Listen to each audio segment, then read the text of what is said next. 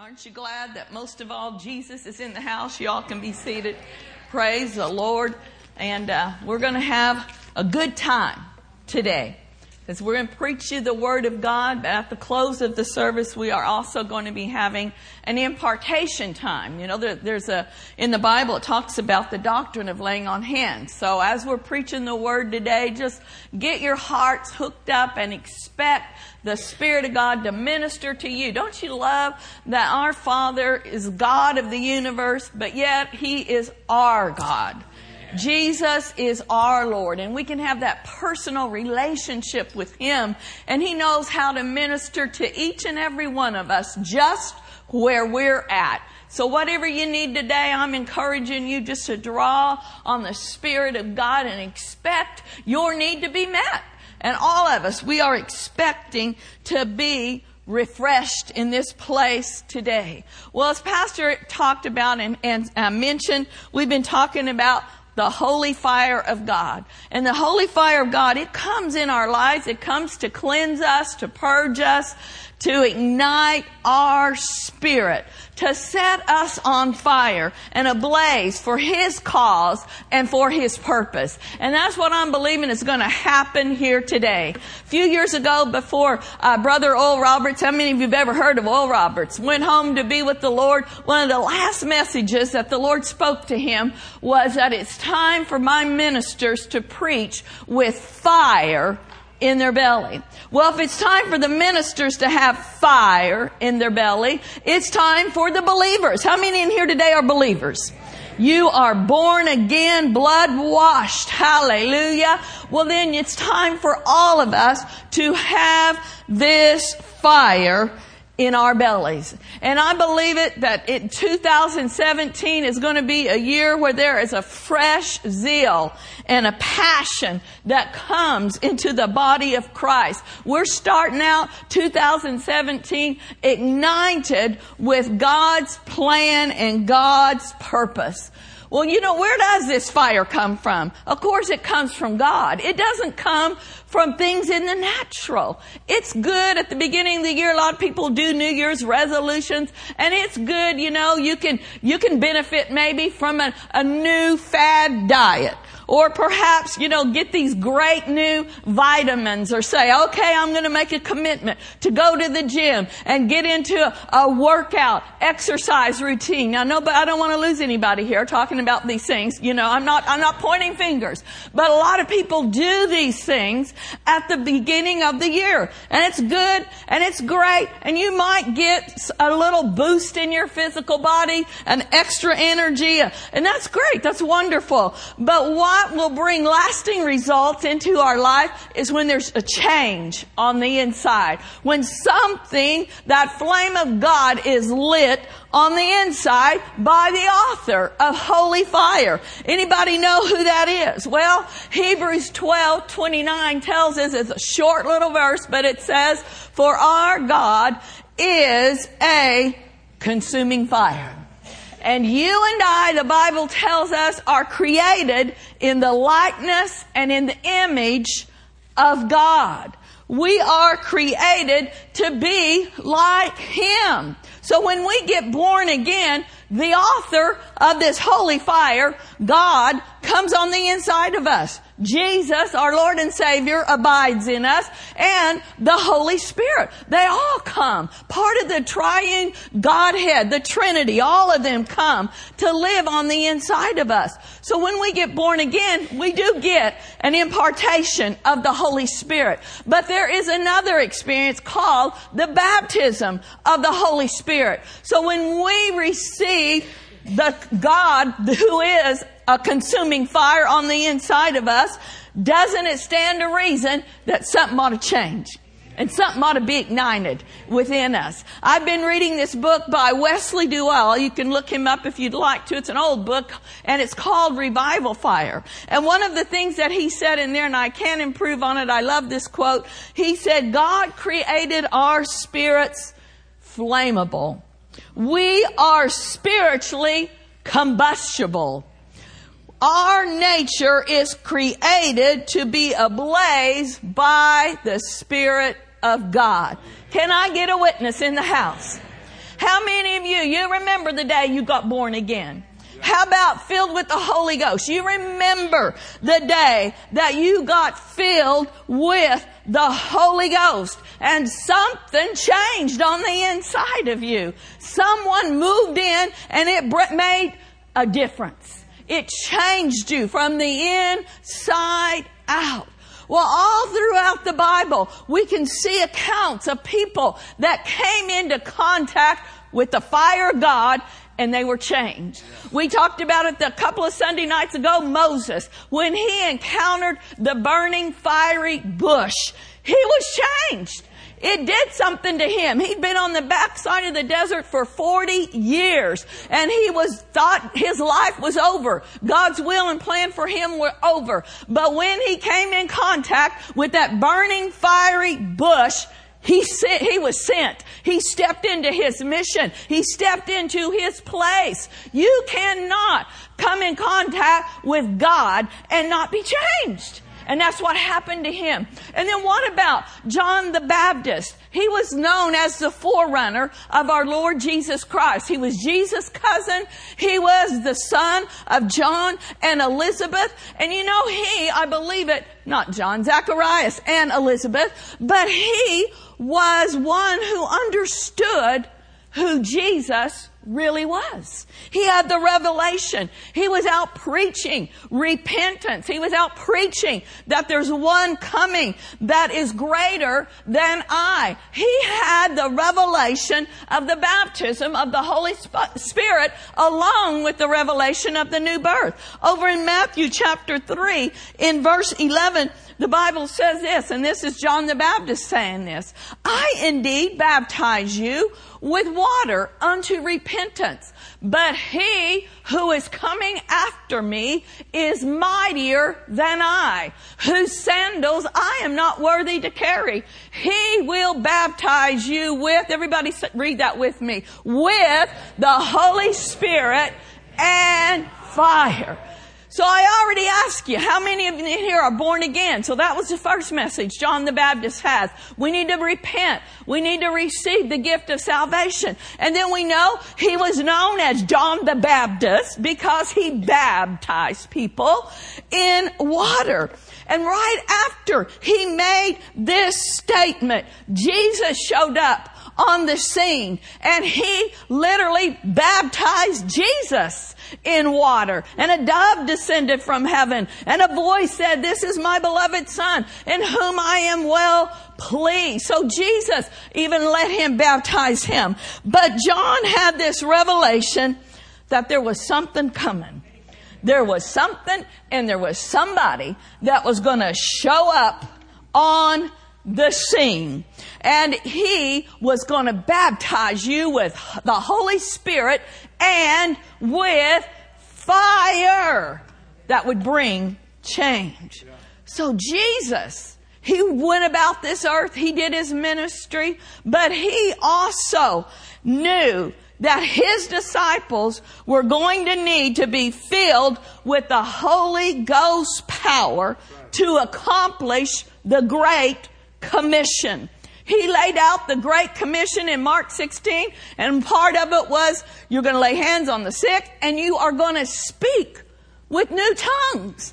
So he was preparing them. He was letting his disciples know a time is coming when you are going to need an experience beyond just being born again to carry out my call and my commission in your life. People ask, can I go to heaven without being filled with the Holy Spirit? Of course you can. But my response is always, why do you want to?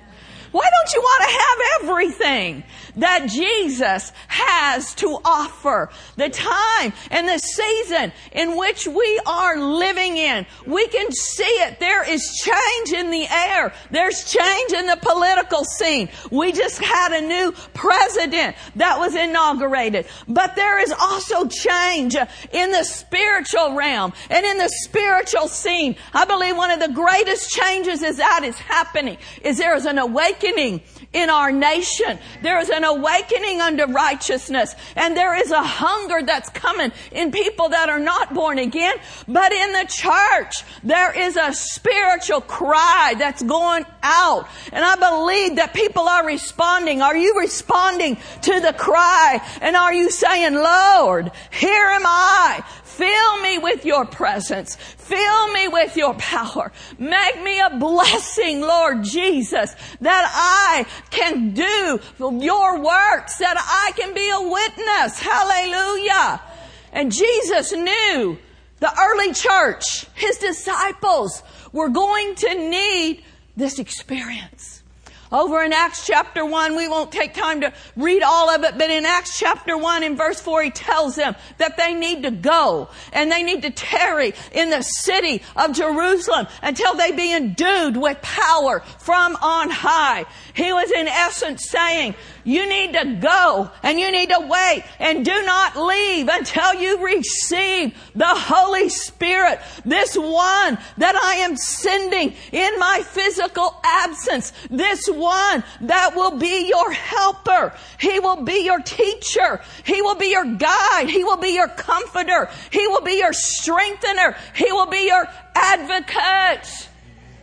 And he said, you're going to need him. This in Acts chapter 1 was the last time that Jesus spoke to his disciples. It was after he'd already died, after he'd been raised from the dead, and he shows up in their midst and gives them these instructions. And then down in Acts chapter 1 in verse 8 out of the Amplified, we do want to look at this one. This is Jesus talking. It's in red in your Bible.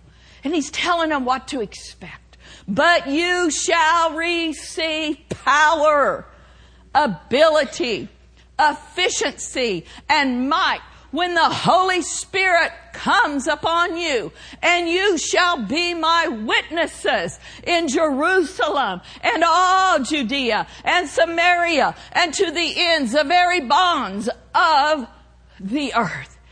I ask if you're born again. How many in here are disciples of Christ? Disciplined followers of the Lord Jesus Christ. Then He's talking to you. He's talking to me. And He's saying, I want to give you this precious gift of the baptism of the Holy Spirit that will endue you with power, ability, efficiency, and might that you haven't had before. It'll give you that boldness to stand up in the day and in the age in which you are living. The church age started out in a blaze of glory, ignited by the fire of the Holy Ghost. And that is how we're going to end. We're not going to end running to some caves and eating dry tribulation food. We're going to end ablaze, on fire, with the glory of God shining bright in the midst of a perverse and crooked nation. This is our time, church. This is our time to bring him glory and to bring him honor like never before. The world is dark, but the church ought to be brighter. And we can't do that in our own ability. It's not by might. It's not by power, but it's by the Spirit of the living God coming on us afresh and anew and igniting someone on the inside of us. So if the early church needed to have this wonderful infilling of the Holy Spirit, so do we. So do we.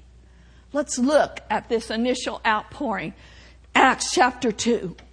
And we'll just begin reading in, in verse 1. And I like this out of the King James because that's how I'm used to having it read.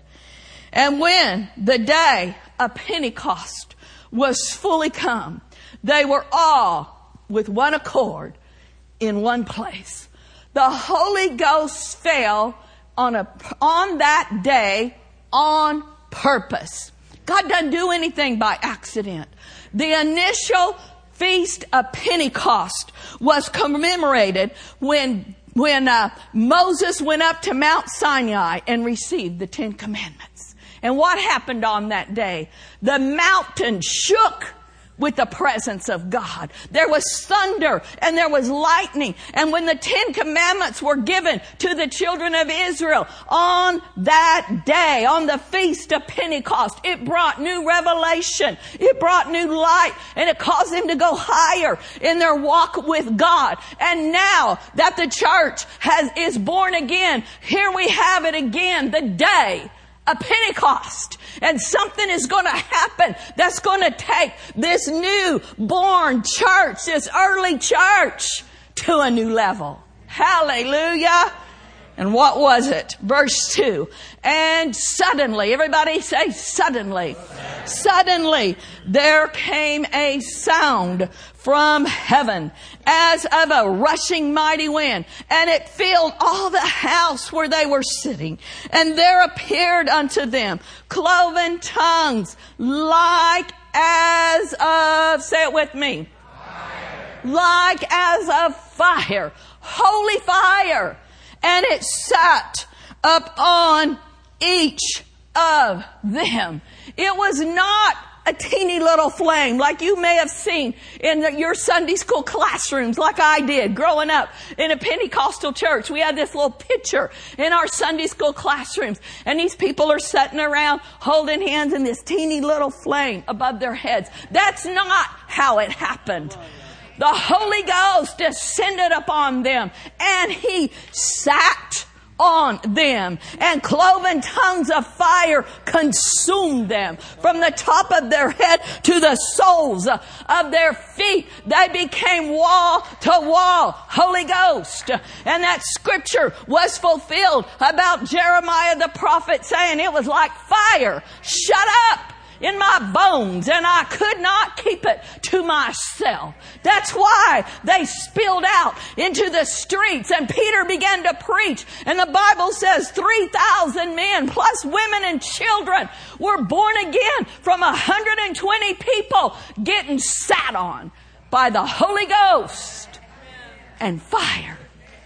Oh Lord, send the fire just now. Woo! Oh Lord, light the church once again that will spill out into the streets and declare the goodness of our God. Now it goes on here. Some people get tripped up when they come to receive the Holy Spirit and they think that, you know, the Holy Spirit's going to grab your tongue and make you do some weird stuff.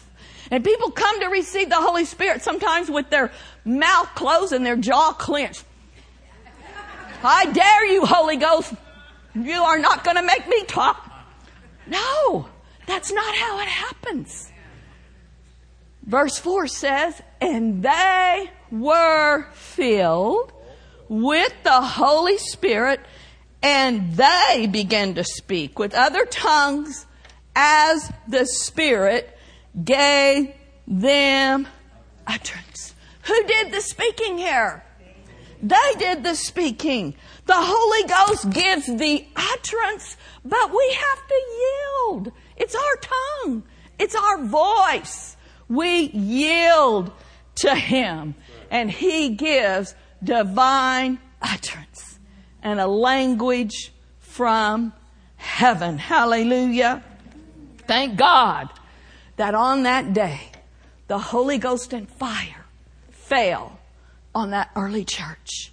And when you come in contact with fire, you are marked. There's an impression that is made. I could probably ask some of you in here today, do you have a little scar from maybe when you were burned? It finally went away, but years ago I had a scar on my neck. You know, back in the 80s when you had big hair? And using those big old curling irons and I dropped a curling iron on my neck. And I had a scar there for quite a while. Came in contact with fire, in the wrong kind of fire. But when we come in contact with fire, we're going to have, sometimes there's going to be a burn. There's going to be an impression. But it's not that kind of fire we're talking about. We're talking about holy fire. And it branded them When they spilled out into the streets at 120, nobody had to say, oh, were they there? It says they all began to speak in other tongues and everybody took notice and everybody was like, woo, something happened to them. They were marked as Christians. They were marked as Christ followers. They were branded as Pentecostal people. You and I are Pentecostal. I know some of you may have come in on this great experience of the baptism of the Holy Spirit during the charismatic days. That's awesome. That's great. You might want to call yourself charismatic. You might want to say, I've had the glossolalia experience. But folks, you're Pentecostal. You've been sat on. You've been branded by the fire of God. Hallelujah. Let's live up to our branding. Last week I talked about, and some of you missed it, man. You'll just love, you'd love, you'd love to hear this story, but I'm not give it to you again. I gave you the illustration of how to wring a chicken's neck. Pastor Tom just loved it. So today I'm not going to talk about that, but I'm going to talk about branding. You know, you can take the girl out of the country, but you can't take the country out of the girl. So God uses our past experience. But when I was thinking about them being marked and branded by the Holy Ghost, reminded me when we were kids that, you know, we had to brand our cattle. My dad's name was John, and our last name was Edwards. So he had a real unique little branding. It was a J, and then had three little lines that kind of looked like an E. Why do you do that? So if the cattle get out, anybody in the county, you knew each other's brands. They would call, they'd say, hey, Johnny, you know, your cows are over here in my pasture, they're on the road because those cows were branded. And anybody that saw that brand, oh, J.E., that's John Edwards. They knew who those cows belonged to. We are not cows, but we're sheep. Hallelujah. And we've been branded. And people ought to be able to see from our lives who we belong to. I know for me, I was born again at a very young age. I was filled with the Holy Ghost at age 11, right before my 12th birthday. And I'll never forget my encounter of getting filled with the Holy Ghost and far, far, far. Hallelujah. It changed me forever. And that flame has never gone out. Certainly there's times in all of our lives where that flame becomes more of a flicker. And you're like, whoa, whoa, is it still burning in there? But you know what? We can fan the flame. We don't have to let it go out. Romans chapter 8, I mean Romans 12 verse 11 in the Amplified tells us this. Never lag in zeal and in earnest endeavor. But be aglow and burning with the Spirit, serving the Lord. Be what? Be aglow, burning with the Spirit. Don't lag in zeal. The word lag means to fall behind, to move slowly than expected, to wane in intensity. It's not a compliment. If your kid's teacher tells you your kid is lagging behind, you don't want to hear that. We don't want to la- hear that about our kids. And we don't want to lag behind and lose our intensity when it comes to the things of God. Does it take an effort to keep the flame burning bright? All right, class, what's the answer? Yes, anything that is worth having takes effort. Does it take effort to keep the spark alive in your marriage? Is it every day that you wake up full of passion and overwhelmed with this, ah, oh, this sense of love and you wake up and you look at your mate and you're just like, oh my goodness, I have to get up and get you coffee. I just can't wait to make you breakfast in bed. And please, please let me do your laundry. I mean, you know, It's not like we have those overwhelming senses every day. We're all saying, please, please. Sometimes you gotta take it by faith. On my end, on pastor's end, I know he looks at me sometimes in the morning and my hair's all over the place and guess what? I don't wake up with makeup on. And I'm sure it's a scary sight, but he takes it by faith because he loves me. But whether we feel anything or not, we're married. And we need to invest in our marriage and we have to do something to keep that passion and that flame burning. Go to couple together. Go to these events. Invest into your marriage. Amen. It's worth it. Well, if it's like that with our relationships and our marriage, it's like that with our relationship with Jesus. It's not a one-time experience to read the Bible. It's not a one-time experience to be filled with the Holy Spirit. It's a daily relationship. It's a daily communing with Him, investing in our time with Him. That's what keeps that flame burning. Being in the Word, praying in the Spirit on a regular basis, worshiping Him continually. Hallelujah. Now, one last scripture. It's found in 2 Timothy chapter 1, verse 6. Today, we're going to get refueled, rekindled, and refired. Hallelujah.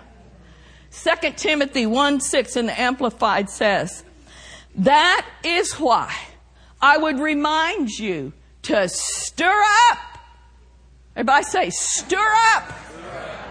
Rekindle the embers of. Fan the flame of. And keep burning. The gracious gift of God. The inner fire that is in you by the means of the laying on of my hands with those of the elders at your ordination. We're going to have a laying on hands service here in a few minutes. If this, this should not be the biography of your life.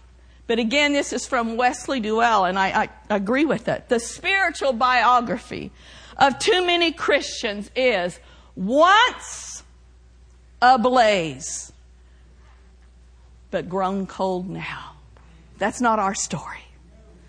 Even if there is a flickering flame that's almost gone out on the inside of you, it can once again become a brilliant fire for His glory and for His honor. He said here, Paul writing to Timothy said, stir up that gracious gift.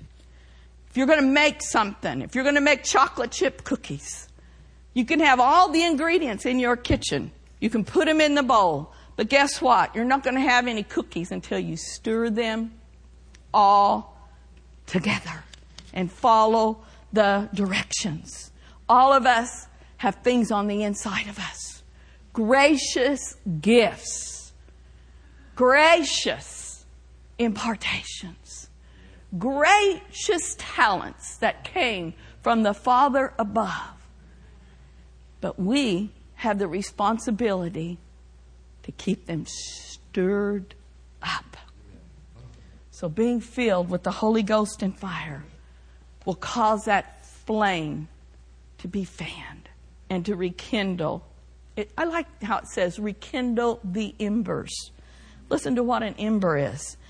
An ember is a piece of wood smoldering in ashes. Last hope of fire being reignited.